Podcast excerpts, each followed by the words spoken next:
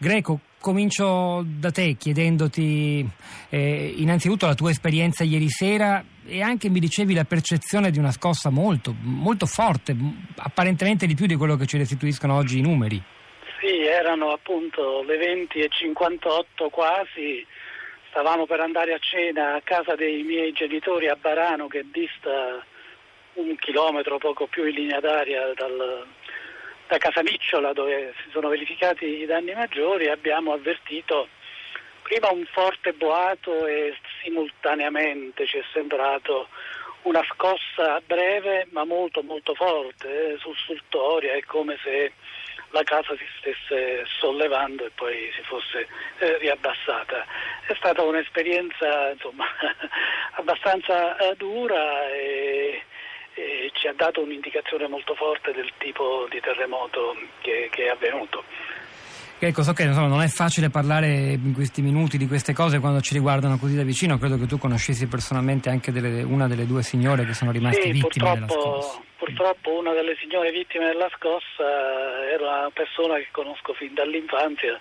Siamo nati nel medesimo villaggio, Barano d'Ischia per l'appunto, e purtroppo ho dovuto verificare constatare che il terremoto l'ha portata via. Io penso che da, da, insomma, da, da esperto di, di, scienza, da giornalista scientifico, tu avrai molte cose da dire anche sulla natura della scossa, sulla quantificazione della magnitudo. Ripeto, ci tornerà anche in maniera più specifica Radio sì. 3 Scienza, però non so se hai già qualcosa da dirci ora.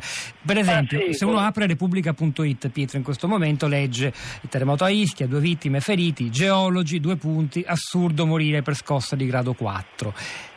È vero, è così?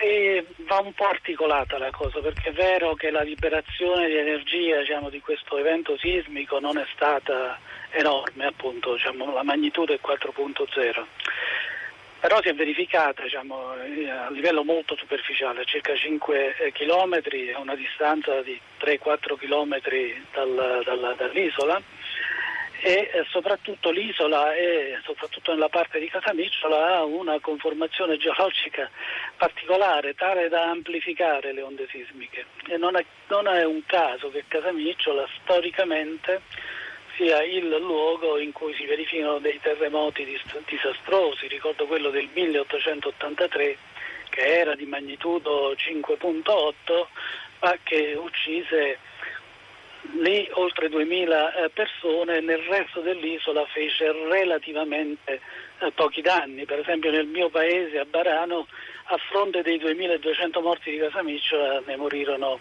non più di uno o due. Diciamo. E tra quelle 2000 vittime è un terremoto rimasto nella storia anche del pensiero italiano, i genitori di, del giovane Benedetto Croce che poi sì. scelse una via diversa, poi divenne quel che è diventato. Ecco, da quella però mm. non abbiamo appreso molto, da quell'esperienza del ecco, 1883 non abbiamo appreso molto ecco, perché sì.